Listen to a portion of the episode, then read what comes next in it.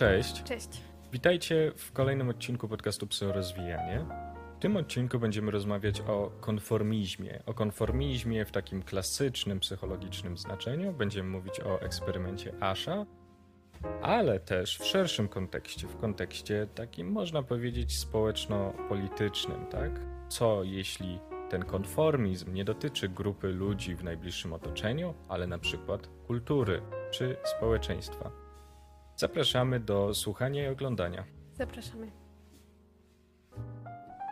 Zaczniemy od przedstawienia eksperymentu Asha, takiego kultowego, pewnie znanego Wam eksperymentu z psychologii społecznej dotyczącego właśnie konformizmu i wpływu grupy na jednostkę. Procedura wyglądała w taki sposób, że osoby siedzące przed tablicą, na której były narysowane kreski, e, miały wskazać, która kreska jest najdłuższa czy najkrótsza. Same te kreski były bardzo wyraźnie, e, tak, jakby krótsze bądź dłuższe. Chodzi o to, że to zadanie samo w sobie było bardzo proste. Przed tą tablicą siedziały tam cztery czy pięć osób, no i wszystkie poza jedną były pomocnikami badacza. Tylko jedna była faktyczną osobą badaną.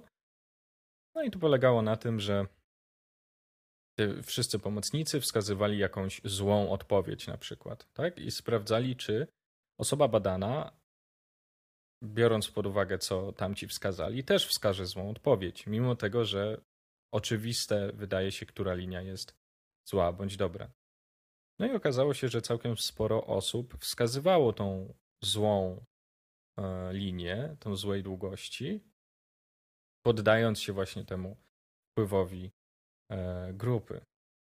Teraz chciałabym przeczytać fragment z podręcznika do psychologii społecznej Bogdana Wojciszkę, który bardzo fajnie wyjaśnia to, dlaczego ludzie ulegają wpływowi grupy i na przykład wątpią w swoją taką ocenę poznawczą. Choć nie wszyscy badani ulegali, trzech na czterech ulegało przynajmniej raz, a jeden na czterech częściej niż w połowie krytycznych prób. Dlaczego ludzie ulegają naciskowi cudzych sądów, nawet wbrew oczywistemu świadectwu własnych zmysłów? Siła jednomyślnej większości bierze się z dwóch źródeł, zwanych wpływem normatywnym i wpływem informacyjnym. Wpływ normatywny polega na uleganiu jednostki temu, co uważa ona za normę społeczną, a w szczególności za normę wyznaczaną przez grupę odniesienia, czyli tę, na której człowiekowi zależy, z którą się utożsamia, o której mówi my. I tutaj myślę, że warto zwrócić też uwagę na to, że właśnie ten emocjonalny stosunek do grupy, to, że właśnie my się czujemy też częścią grupy, może ten efekt normatywności, ten wpływ normatywny właśnie zwiększać. W eksperymencie Asha y, osoba badana nie znała pozostałych y, badanych w cudzysłowie, dlatego też ten efekt, myślę, mógł tak naprawdę Cześć. Cześć. Witajcie w kolejnym odcinku podcastu Psychorozwijanie. W tym odcinku będziemy rozmawiać o konformizmie. O konformizmie w takim klasycznym psychologicznym znaczeniu. Będziemy mówić o eksperymencie Asha, ale też w szerszym kontekście, w kontekście takim można powiedzieć społeczno-politycznym, tak? Co jeśli ten konformizm nie dotyczy grupy ludzi w najbliższym otoczeniu, ale na przykład kultury czy społeczeństwa? Zapraszamy do słuchania i oglądania. Zapraszamy. Zaczniemy od przedstawienia eksperymentu Asha, takiego kultowego, pewnie znanego Wam eksperymentu z psychologii społecznej dotyczącego właśnie konformizmu i wpływu grupy na jednostkę. Procedura wyglądała w taki sposób, że osoby siedzące przed tablicą, na której były narysowane kreski, e, miały wskazać, która kreska jest najdłuższa czy najkrótsza. Same te kreski były bardzo wyraźnie, e, tak, jakby krótsze bądź dłuższe. Chodzi o to, że to zadanie samo w sobie było bardzo proste. Przed tą tablicą siedziały tam cztery czy pięć osób, no i wszystkie poza jedną były pomocnikami badacza. Tylko jedna była faktyczną osobą badaną.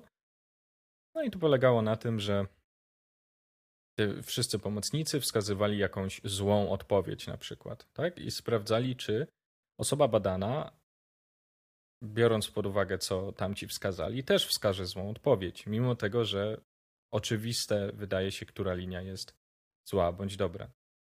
No i okazało się, że całkiem sporo osób wskazywało tą złą e, linię, tą złej długości, poddając się właśnie temu wpływowi grupy. Teraz chciałabym przeczytać fragment z podręcznika do psychologii społecznej Bogdana Wojciszkę, który bardzo fajnie wyjaśnia to, dlaczego ludzie ulegają wpływowi grupy i na przykład wątpią w swoją taką ocenę poznawczą. Choć nie wszyscy badani ulegali, trzech na czterech ulegało przynajmniej raz, a jeden na czterech częściej niż w połowie krytycznych prób. Dlaczego ludzie ulegają naciskowi cudzych sądów, nawet wbrew oczywistemu świadectwu własnych zmysłów? Siła jednomyślnej większości bierze się z dwóch źródeł, zwanych wpływem normatywnym i wpływem informacyjnym. Wpływ normatywny polega na uleganiu jednostki temu, co uważa ona za normę społeczną, a w szczególności za normę wyznaczaną przez grupę odniesienia, czyli tę, na której człowiekowi zależy, z którą się utożsamia, o której mówi my. I tutaj myślę, że warto zwrócić też uwagę na to, że właśnie ten emocjonalny stosunek do grupy, to, że właśnie my się czujemy też częścią grupy, może ten efekt normatywności, ten wpływ normatywny właśnie zwiększać. W eksperymencie Asha y, osoba badana nie znała pozostałych y, badanych w cudzysłowie, dlatego też ten efekt, myślę, mógł tak naprawdę się różnić. Mm, wiele norm grupowych ma ukryty, niewypowiedziany jasno charakter i jednomyślne zachowanie innych jest dla jednostki ważnym wskaźnikiem istnienia i treści norm. Jednostki łamiące normę narażają się na odrzucenie społeczne, śmieszność, potępienie, złą opinię, agresję czy wykluczenie z grupy. Upodobnienie własnego zachowania do tego, co robią inni, pozwala oczywiście uniknąć wszystkich tych nieprzyjemności, i to właśnie unikanie motywuje nas do zewnętrznego konformizmu, upodabniania się do innych pomimo odmienności własnego, lecz nieujawnianego zdania. Nikt jednak nie lubi myśleć o sobie jako o uległym przedmiocie cudzych oddziaływań i dlatego konformizm zewnętrzny łatwo przeradza się w konformizm wewnętrzny, kiedy to podporządkowujemy swoje zachowanie naciskowi innych, ponieważ uważamy, że mają rację. Właśnie przekonanie, że inni ludzie mają rację, jest podstawą informacyjnego wpływu większości, drugiego mechanizmu prowadzącego do konformizmu. Wpływ informacyjny opiera się więc na dążeniu człowieka do tego, by mieć słuszność, podczas gdy wpływ normatywny na dążeniu do tego, by być lubianym i akceptowanym przez innych.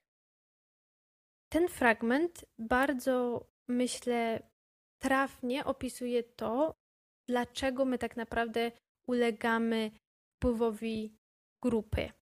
I tutaj mm, myślę, że fajnie jest też e, przejść trochę głębiej, ponieważ tutaj, no tak jak wspominałeś, to zadanie było bardzo proste, nie?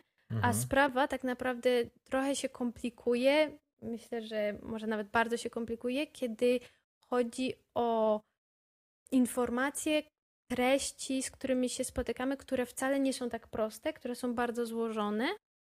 A dodatkowo chciałabym tutaj jeszcze nałożyć taką warstwę tego, że to, w jaki sposób my oceniamy te rzeczy, nie tylko na tym właśnie takim czysto poznawczym poziomie, czyli długość linii, ale informacje bardziej złożone, mm, to też zależy od tego, jak gdyby powiem to w taki sposób, kim my tak naprawdę myślimy, jakimi jak gdyby ideami. Ponieważ y, bardzo duża część naszych treści, takiej naszej treści myślowej, która nam się pojawia, pochodzi z tego, że my pewne mm, poglądy, pewne normy w pewnym momencie swojego życia właśnie zintrojektowaliśmy, czyli uznaliśmy jako swoje. I tutaj warto też jak gdyby trochę złapać dystansu właśnie do swojej treści myślowej i zastanowić się tak naprawdę, ile z tego jest moje i skąd to e, tak naprawdę pochodzi. Ponieważ tak jak tłumaczy Wojciszkę, tak jak pokazuje eksperyment Asha, rzeczywiście grupa e, wpływa, ale na to tak naprawdę są jeszcze nałożone właśnie warstwy złożone z, naszego, z naszych tych najwcześniejszych doświadczeń, z tego, jakie informacje decydujemy się świadomie przyjmować, ale też em, które informacje tak naprawdę w sposób bierny jakoś też nas tworzą, nie? I tutaj Mhm. dalej można przejść trochę do tego pytania, jaki wpływ tak naprawdę ma na nas też kultura, która jest w jakichś opowieściach nam przedstawiana, na Mhm. ile my ją uznajemy właśnie jako naszą, na ile jak gdyby jej kodem myślimy. No i tutaj szerzej właśnie jaki też em, wpływ ma na nas społeczeństwo, nie? Bo już Mhm, widzimy, że mhm. grupa może bardzo wpłynąć na nas w takich najprostszych właśnie ocenach. No i tak jak właśnie eksperyment Asha pokazuje, jak taka bardzo konkretna, bliska, nieduża grupa może na nas wpływać, no to też trzeba się zastanowić, jak na nas może w podobny sposób wpływać obecność całego społeczeństwa e, obok nas, nie? wokół nas, Mhm. w którym jesteśmy zanurzeni. No i jakby te, takie procesy najlepiej się bada w y, okolicznościach jakiegoś pobudzenia emocjonalnego, tak? W tym eksperymencie Asha osoba badana była zszokowana, może właśnie wystraszona, może zezłoszczona, że inne osoby wybierają tą złą odpowiedź, tak? Mhm. I zaczynała wątpić, zaczął, zaczynał się pojawiać niepokój, tak? Że przecież dlaczego? Jak to? Czy coś Mhm. jest ze mną nie tak? Co się dzieje? C- O co tu chodzi w ogóle, tak? A jeśli e, i mogła zaczynać wątpić, tak? I mogła poprzez to em, albo się właśnie poddać tej presji, albo mogła się zezłościć i stwierdzić, co za idioci, e, nie mają racji. Ktoś mnie wrabia po prostu w coś i zaznaczę to, co myślę, nie? Jakby różne tutaj scenariusze są e, możliwe, natomiast to, co jest kluczowe, to to właśnie to pobudzenie emocjonalne. Mhm. No a my żyjemy w takim e, świecie i w takich czasach, że no, świat często potrafi być dość straszny, tak? Często się boimy świata, nie rozumiemy e, świata, często się złościmy na to, co się wokół nas dzieje, tak?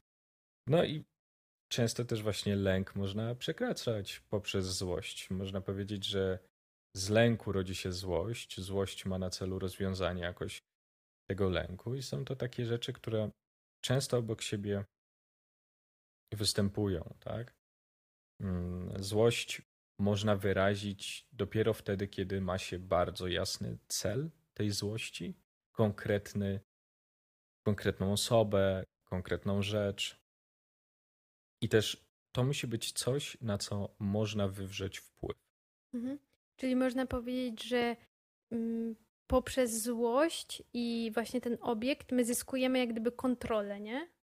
Nie, jest właśnie nie poprzez złość. Złość może się pojawić dopiero wtedy, kiedy my jesteśmy w stanie coś kontrolować. coś kontrolować i Okej, w stanie, e, wiesz, wyżyć, wyrazić tą złość. Mhm. A dopiero wtedy, kiedy jesteśmy w stanie coś uczynić. Czyli To jest- pierwsze jest obiekt. Tak. Okej, okej. No a jak nie ma tego obiektu, albo inaczej, ten obiekt jest poza naszym zasięgiem, tak? To pozostaje nam lęk, tak? Kiedy nie mamy kontroli nad czymś, to oczywiście to jest pewna dynamika i my możemy się złościć i fantazjować o tym, że coś zrobimy.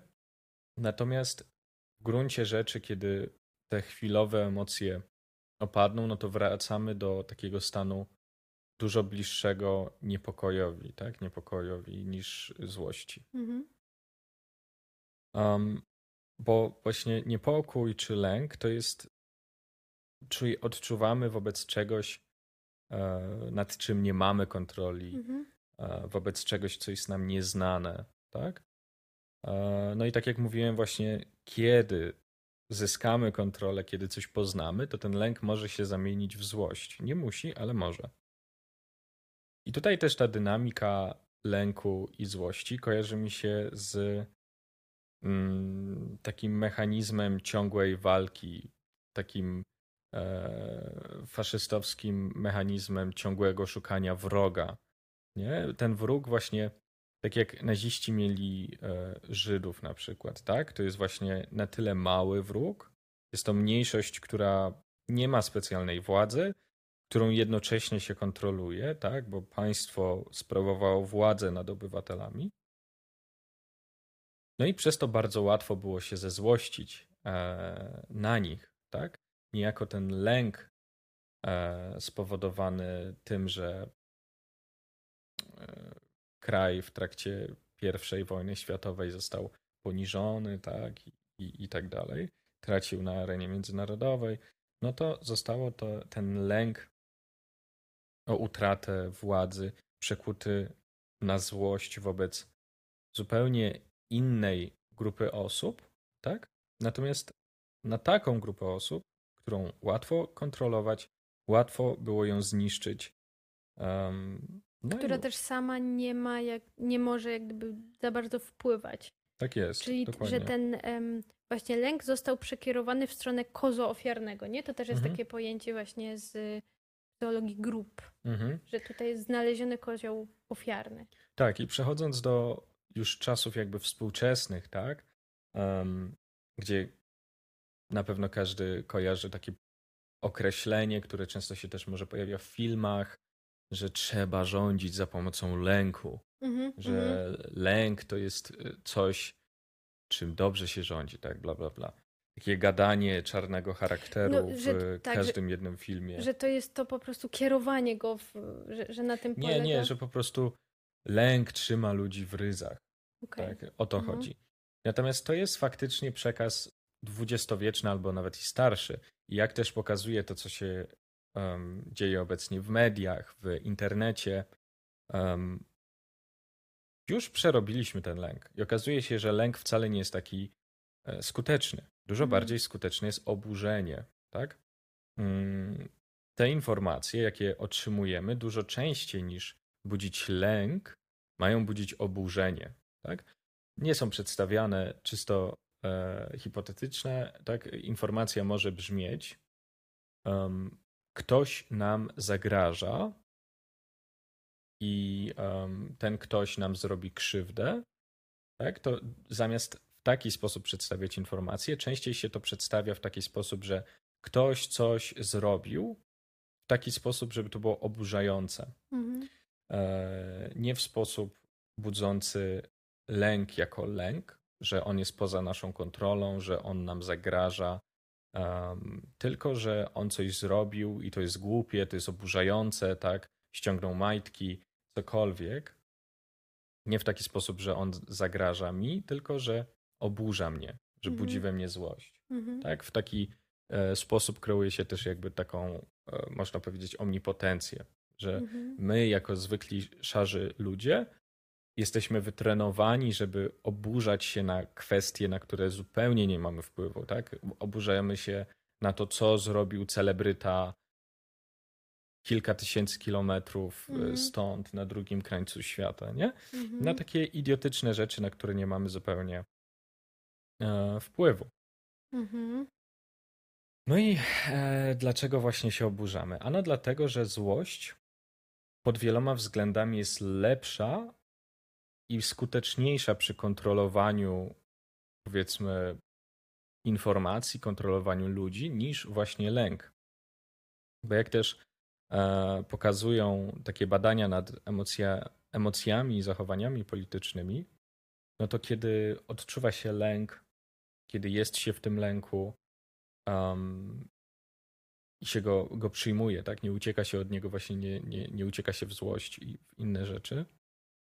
No to lęk to przede wszystkim dystansowanie się od tego doświadczenia, mm. tak? Że nie chcę doświadczać tego bodźca, który powoduje mój lęk. Ale również to jest szukanie informacji, tak? Kiedy e, ktoś boi się zmian klimatycznych, to szuka informacji na temat zmian klimatycznych. Mhm. Z kolei, jeśli ktoś czuje złość, tak, jeśli ktoś się złości, to podejmuje ryzykowne zachowania, ale też poprzez takie wysokie pobudzenie emocjonalne opiera się na prostych heurystykach. Może warto wyjaśnić też, czym są właśnie. E, to są takie skróty myślowe. Mhm. E, opiera się na skrótach myślowych. To prowadzi do gruncie rzeczy do tego, że łatwiej jest osobom, e, które przeżywają złość, łatwiej jest nimi manipulować. Mhm. Tak?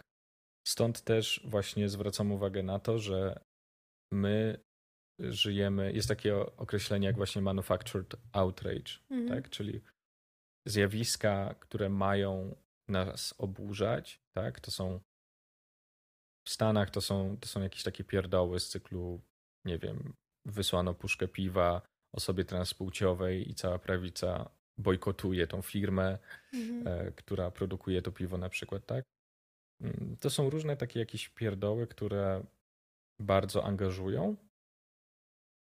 Jednocześnie niejako poniżej prze, e, przesuwają pewną właśnie narrację i przez to, że te osoby w stanie złości są bardziej podatne na, na heurystyki, to przesuwają to, przekazują te informacje, które są faktycznie e, kluczowe, czyli chociażby niechęć do osób transpłciowych, tak? mhm. I tutaj właśnie też y, mm, wydaje mi się, że fajnie widać to, że kiedy my identyfikujemy się z jakąś określoną grupą, tutaj na przykład w tym mhm, przykładzie z mhm. jakimiś y, opresorami, tak, osoby transpłciowej, czyli na przykład załóżmy z republikanami, mhm. Y, to właśnie mamy to myślenie w kategoriach my z nimi, tak? Czyli właśnie uruchamia się też ten wpływ normatywny, tak? Że to, co oni uważają, to się jak gdyby wymyka z pod takiej jednostkowej kontroli, nie?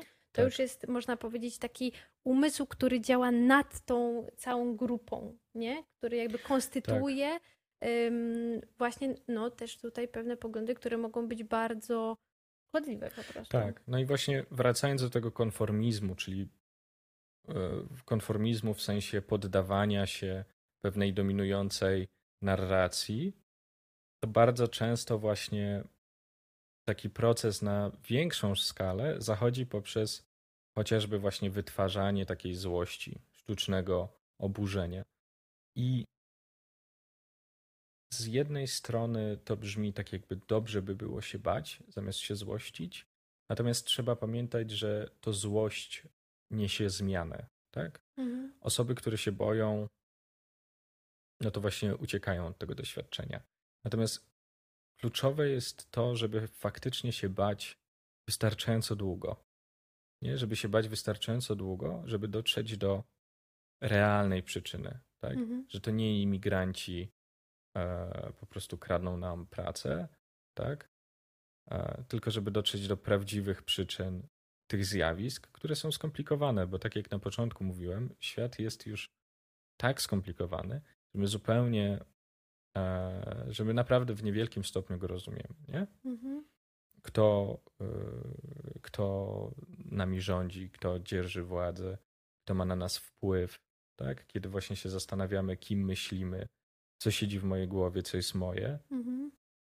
to my często nie wiemy tego. I żeby dotrzeć w ogóle do tych realnych podstaw swoich własnych przekonań, musimy się przepotężnie napracować, nie? Mhm. Bo ta władza jest poza horyzontem, że my mhm. jedynie widzimy odbite, odbite, odbite, odbite światło. Mhm. I tak jak mówiłaś o introjekcji, no to właśnie my sami introjektujemy to prawo, które mamy przestrzegać. I my sami wzajemnie trzymamy się w ryzach, żeby czasem nie zrobić czegoś, czego nie, nie powinniśmy robić.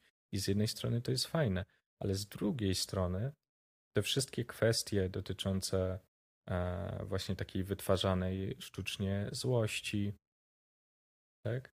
E, dotyczącej manipulacji i tego, jak bardzo e, wszystkie media tak naprawdę nami manipulują, no to jest bardzo trudne nie poddawanie się temu konformizmowi, mhm. zachowanie tak. jakiegoś próby jakiejś racjonalności.